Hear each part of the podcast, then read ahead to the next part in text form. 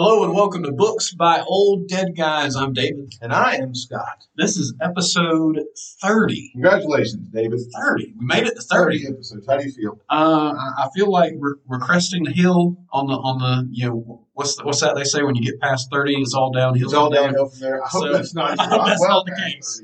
30. Oh, man. Oh. But no, I, I mean 30 episodes. That's a lot of episodes, brother. That's a lot of episodes. We, and, and you guys have listened to all of them, which is really impressive. Thank you very much for doing so.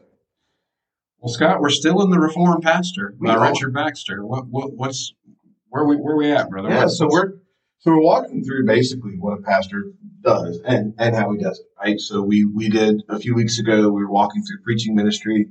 And I think last week, as we were reading, what was particularly helpful for me was how he was talking through being pastoral the, the role of pastoral care, of caring for people. And, and, you know, and in our culture, uh, we define pastoral care as just going and visiting shut-ins. Now that is pastoral care, but that's only one facet of it. The other Mhm. facet of it, which is what Baxter was really hammering for us last week, was going to people who are in sin, Mm. showing them their sin and pleading with them to change. And basically, like, you know, I think Thom Rainer said one time, if you want everybody to like you, just go sell ice cream. But don't become a pastor. And so True statement. I think I think if I was going to fast forward Baxter Hmm. to the contemporary area, he'd be telling folks, we're not selling ice cream. We're not selling ice cream. That's not what we're doing. So so that's where we were. Mm. Well, we're picking up on uh, point number 11 uh, under the second section of the second chapter. Good. So it starts All our work must be managed reverently, Mm. As beseemeth them that believe the presence of God, and use not holy things as if they were common. Mm. Reverence is that affection of the soul which proceedeth from deep apprehensions of God, and indicateth a mind that is much conversant with Him. To manifest irreverence in the things of God is to manifest hypocrisy, Mm. and that the heart agreeth not with the tongue. I know not how it is with others, but the most reverent preacher that speaks as if he saw the face of God doth more affect my heart, though with common words, than any irreverent man with the most exquisite preparations. Yea, though he bawl it out with never so much seeming earnestness, if reverence be not answerable to fervency, it worketh but little Come on. Of all preaching in the world that speaks not stark lies. I hate that preaching which tends to make the hearers laugh or to move their minds with tickling levity and affect and affect them as stage plays used to do instead of affecting them with a holy reverence of the name of God. Jerome says, Teach in thy church not to get the applause of the people, but to set in motion the groan. The tears of the hearers are thy praises. The more of God appeareth in our duties, the more authority they will have with men. We should, as it were, suppose we saw the throne of God and the millions of glorious angels attending him, that we may be awed with his majesty when we draw near him in holy things, lest we profane them and take his name in vain. Okay. I I like I extra love this section. Extra love. I do. Extra I do. love. This is where I get on my old crotchety man soapbox. So I love the reverence as a part of the worship on Sunday morning is so critical. You know, there's a there's a reason, and if you're listening, you're a member of our church, you may have never heard this before. There is a reason that we intentionally every time start with a moment of silence, right? And it's because we are not Man, look, it is a joy to be a Christian. To Christian life, it should be a joyous thing. There should be an exhilaration to following Jesus. There should be a happiness to following Jesus. But there also should be a reverence, a holy awe. And so to give people a moment just to be quiet before the Lord. You know, like I have, I have a pet peeve, and I, I, I probably got pastor friends that listen to this. I'm going to say it anyway. You know, my pet peeve is What is your pet peeve, Scott? the countdown clock. Ooh.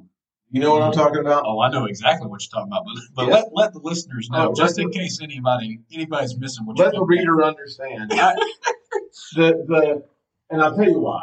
I don't think it's. I don't. I'm not going to go so far as to say it's sin, but I will say it's not a thing we'll ever do. Because there's this there's this thinking that abounds that says in order to build up people's excitement for the worship experience, which is the key word in all of this, right? Mm. In order to build up people's excitement for the worship experience, what we need to do is put a countdown clock. That way, everybody can count down and get really excited, and then, yay, Jesus, we're going to have this big, exciting worship service. And I, I just don't like it, and I don't like it because I think it lacks reverence. Hmm. There are several things that I don't like because they, they lack reverence, and that's that crotchety old man on the soapbox, right? But that's what he's saying. I, I, man, I I love it. Like I, the, the fact that he would say, "Oh, where is it? Where is it? Where is it?" Uh, to move their minds with tickling levity Yes. and affect them as stage plays used, Used to do. Used to do.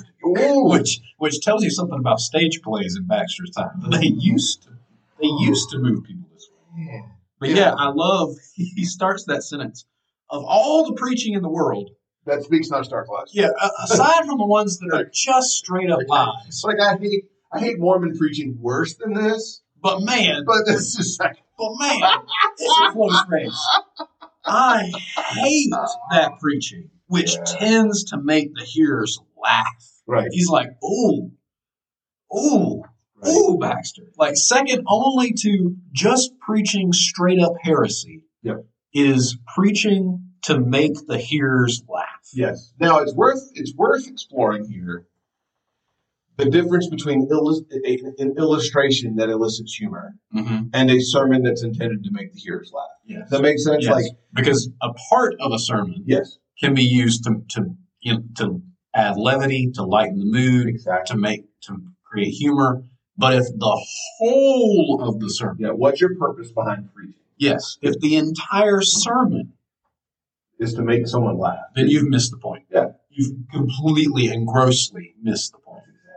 So, so we're not advocating for not saying, you if you've ever listened to me preach, you'll know that I at least attempt humor uh, on, on a pretty regular basis. As as do I. But the purpose behind that is it, the two things that David just that you just said. David. Number one, sometimes you do add levity. Sometimes you you say things more seriously. Like it's a thing that R.C. Sproul used to do that I loved about his preaching. He said, "I can say more in a pause often than I can say in a word."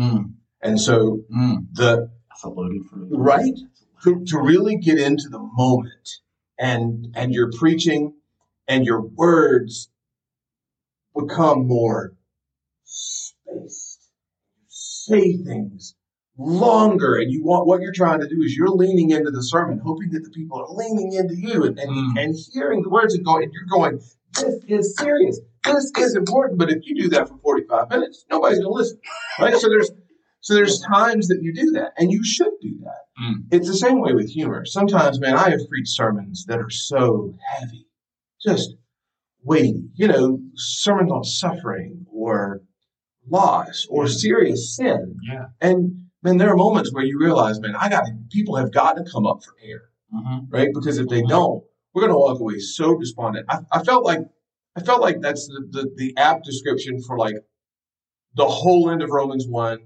and most of Romans 2 right? And all the way down to Romans 3, all the way through 9 verses 18, you know, verses 9 to 18, when it says, None who are good, no, not one, no one understands, no one seeks for God, Yeah. all together have become Yeah. worthless. It's like, oh, like, you know, you can only punch people in the face with the word so many times, and you've got to let them come up for air. So we're not saying, and I don't think Baxter would be either, Oh, that there aren't times that you say things that are relatively. Now, Jonathan Edwards would agree. He'd say you never use humor in a sermon. Like, Mhm. Everything's straight laced and serious. You know, he preached.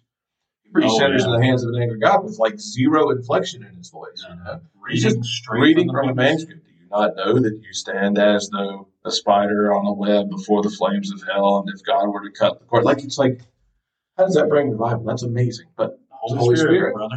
that's exactly right. Holy Spirit. That's the answer. So anyway, that yeah, I, I, the the moral of the story is there are a great many. You you can turn on your television today mm. and find any number of preachers who are preaching for the sake of entertainment. Right? It ought not it ought not matter to the Christian whether they are entertained. It doesn't matter whether they're edified Mm. and exhorted. You know, tell me what the word says. If we're not saying what the word says, then we have nothing to say. Yes, and I think that's key. I, th- I think that what Baxter's what Baxter is drilling on here is there are some sermons that are preached, unfortunately, that are intended to entertain.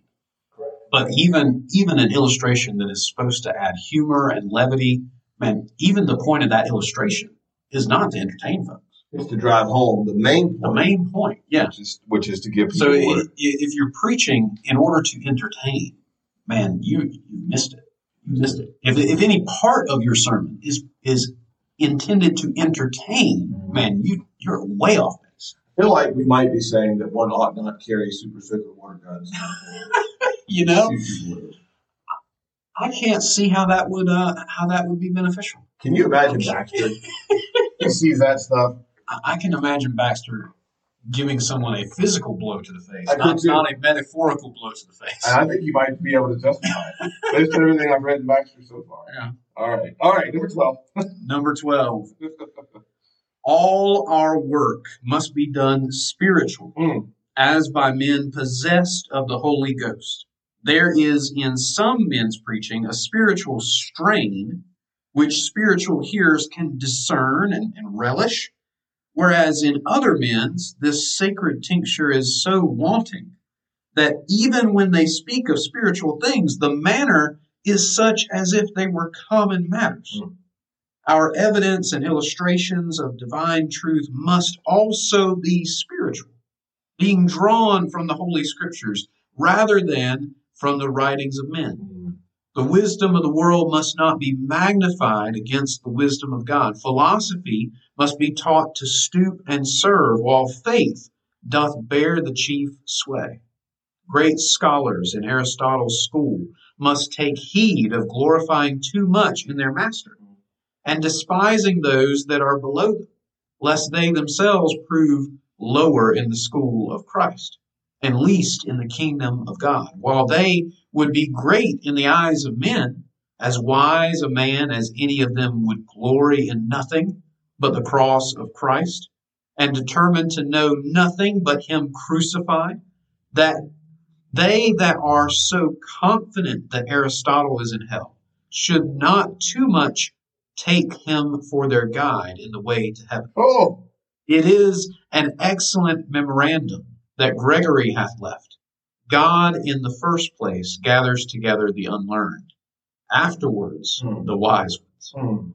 And not so of orators does he make fishermen, but of fishermen he produces orators. The most learned men should think of this. Let all writers have their due esteem, but compare none of them with the word of God.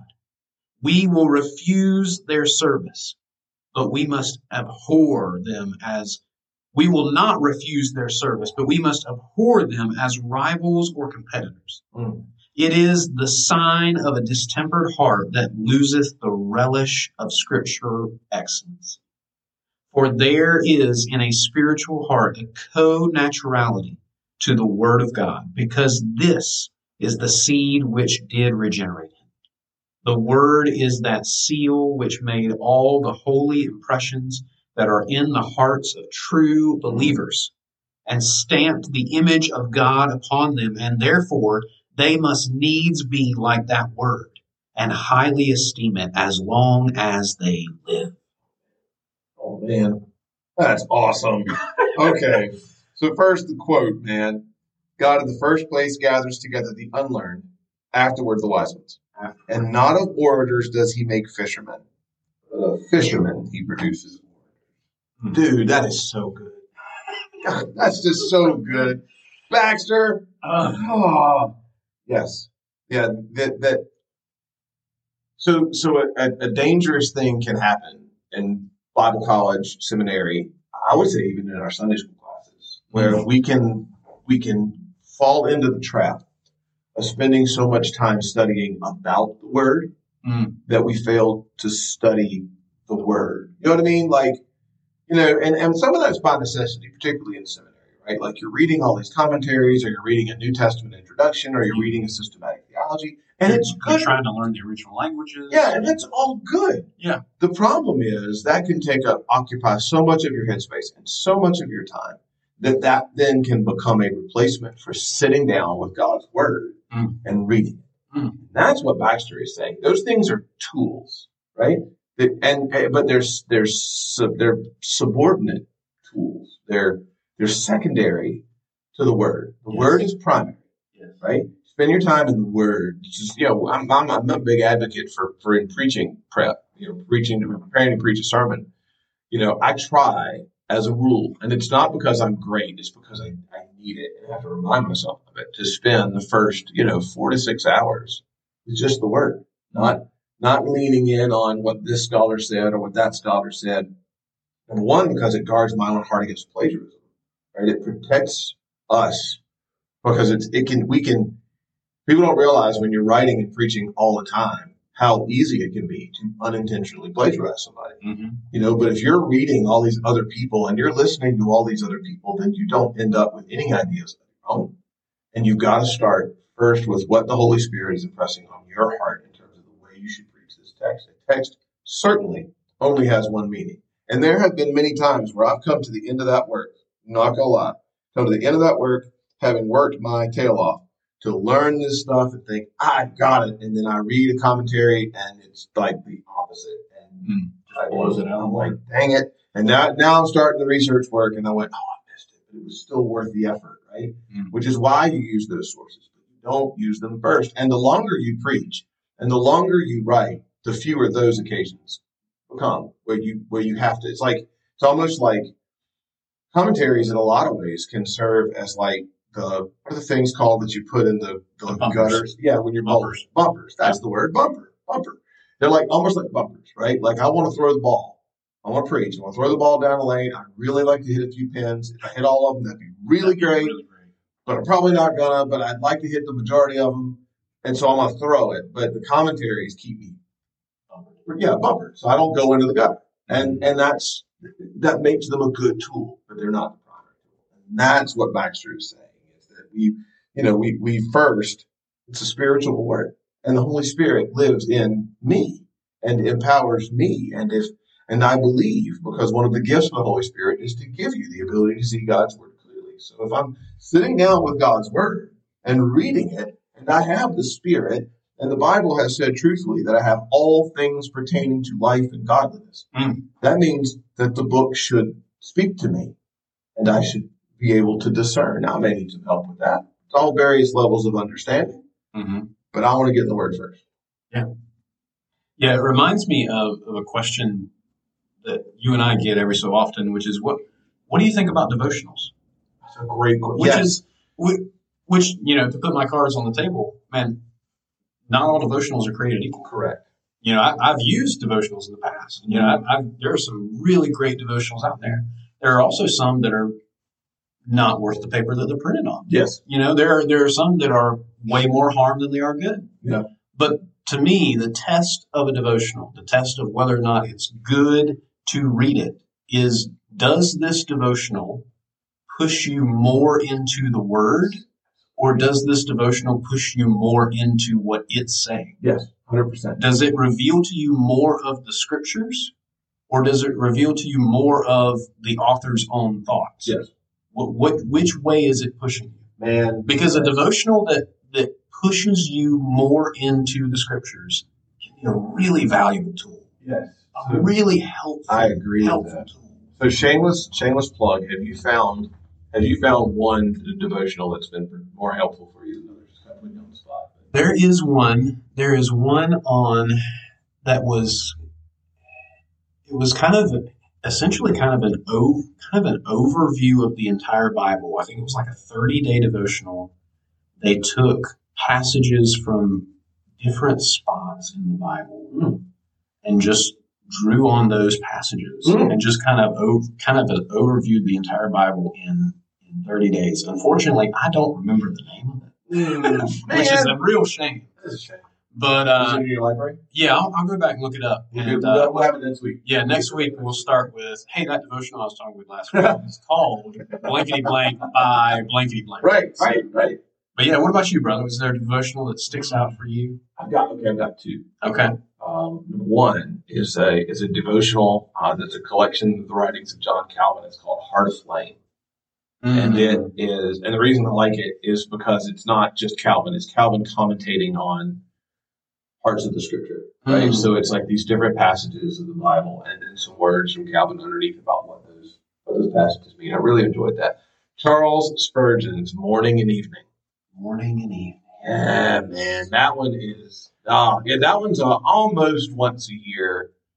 I'll spend that because I cheat on devotionals because I'll read a page and I'll be like, I want to see the next one. So I, so I can't get. You don't do the day by day. No, I can't get ones. If I get ones that are day by day, people be like, Mhm. "What did you enjoy it throughout the year?" I'm like, "Yeah, it was great. I read it last week." oh yeah, I finished that like January sixteenth or something. It was great. It was I know great it's, it's like having access to all the sequels of a movie and not Mm. watching them. You know, like I want to. What, what's he going to say next? I- I- is a real blessing to you. Yeah, it? we had we had, a, we had a brother in church who gave both of us a copy of this William Wilberforce devotional. in 365 days. I read the whole thing. It was awesome. It was great, man. I, I'm, I'm, you know, a month and a half in. I think it's awesome. I think it's it's, it's good the whole way through. It's good the whole way through. I've got nothing but good to look forward to for the rest of 2023. I've got Yeah. nothing but good to look forward Oh, to. it- it- but you know, it's also Wilberforce is one of my spiritual heroes. That'd be like giving me a, a devotional written by John Newton and telling me to mm. read it one day at a time. That's just not happening. It's just not. I just can't do it. So, but but I love that point, David. Of devotionals are fine as long as they're pointing you to the Word and not taking you from it. Mm-hmm. You know, as long as they're edifying the, the, the glory of Christ and pointing you to His perfect Word, then that's fine. You know, I mean, there's some there are some good digital ones. I've done some this year um, that Ligonier's put out that are on the YouVersion app Oh, really? that are excellent. You know, I did. I just finished. I finished. There's one on YouVersion that I just finished that was. Uh, just, we just plugged YouVersion. You're welcome. Um, that was like I think it was 41 days in the Proverbs with Paul Ooh. with Paul Tripp, Oh, dude. Okay, so it was like it was like two paragraphs and then a three or four minute YouTube video connected. Oh man, it was good. I bet. It was really good. Yeah. So so there are even some good ones. There, there are some very good ones on on digital. You know, Bible Project. Free. Bible Absolutely. Project has them on there for free. Yeah. And, you know, it's hard to beat Bible Project. Yeah. Literally almost anything. So, Yeah, they do Yeah. good work. they do good work. And so, uh, but all those things are good as long as you understand what they're supposed to do. Mhm. Which, and and and I think as a as a as a pastoral encouragement, don't let your whole devotional life rest entirely on devotions Yes. right? It's a mix and match. Like I don't do that. I will find some times in my life where I do want someone to have done the work for me. Mhm. That makes sense because it's kind of what you're doing with a devotional. Somebody's kind of compiled the material and they've organized it. They've done something like that that's that's helpful for you. Man, that's an okay place to be, but I don't know if it's a great place to stay 365 days a year. Yeah. I think there needs to be a mix of that and some of you know you know what I'm going to do for the next you know, the next however long it takes, I'm going to read the Gospel of John. And you, you read the book, you read the whole Gospel, or I'm going to read Romans, or I'm going to read Proverbs. You know, Yeah. there's also a place to, and I, I suspect, I've seen it to kind of be the case in my life, that as you mature in Christ and in your ability to understand the Word, those bumpers Mm. kind of bring them down. Now I can read for myself. There may be some spots where I still need some help. Oh, you know, for sure. But most of us can read the words of Jesus in the Gospel of John. If you're in Christ and it and it speaks to your soul. You may not see everything. I don't see everything. The book, the book is you can't plumb the depths of God's word in a lifetime. Mhm. It's impossible. You know, but but you can grow in your understanding. And as long as devotionals are helping you to do that and you understand that it's probably good in the long run to mix that with sitting down and reading a book of the Bible Oh, yeah. for myself. And I think they're fine. Yeah. So that was a fun rabbit to chase. That was a fun Yeah, I don't even know how long we've been talking, but we've been talking a long time Yep. So I suppose we'll not do number 13. We'll save that I, I guess 13 will be next time. Folks, thank you so much for listening to us. Man, we enjoy it. It's a joy for us to do this. We do it even if you weren't listening, but it's super awesome that you are. And uh, and if you are, if you share this with your friends, talk to folks about what you're doing, maybe put it out. You know, we, we're now on multiple different platforms. I feel like we're still waiting for Apple, so I can't say we're Apple Podcasts yet. I don't know how long we're going to be waiting for Apple, Who knows? but we are on Spotify. And so, you know, at, at whatever platform you're listening to, if you would be sure to like us, if that's a possibility, and then share this. You can share it on social media. Talk to other people about it. We just we've we've heard from folks that it is a blessing, and if we can continue to do that in other people's lives, we'd like to do that. It gives us an opportunity to just love sometimes people that we don't even meet. So thank you. Thanks for listening, and we will talk again soon. Goodbye.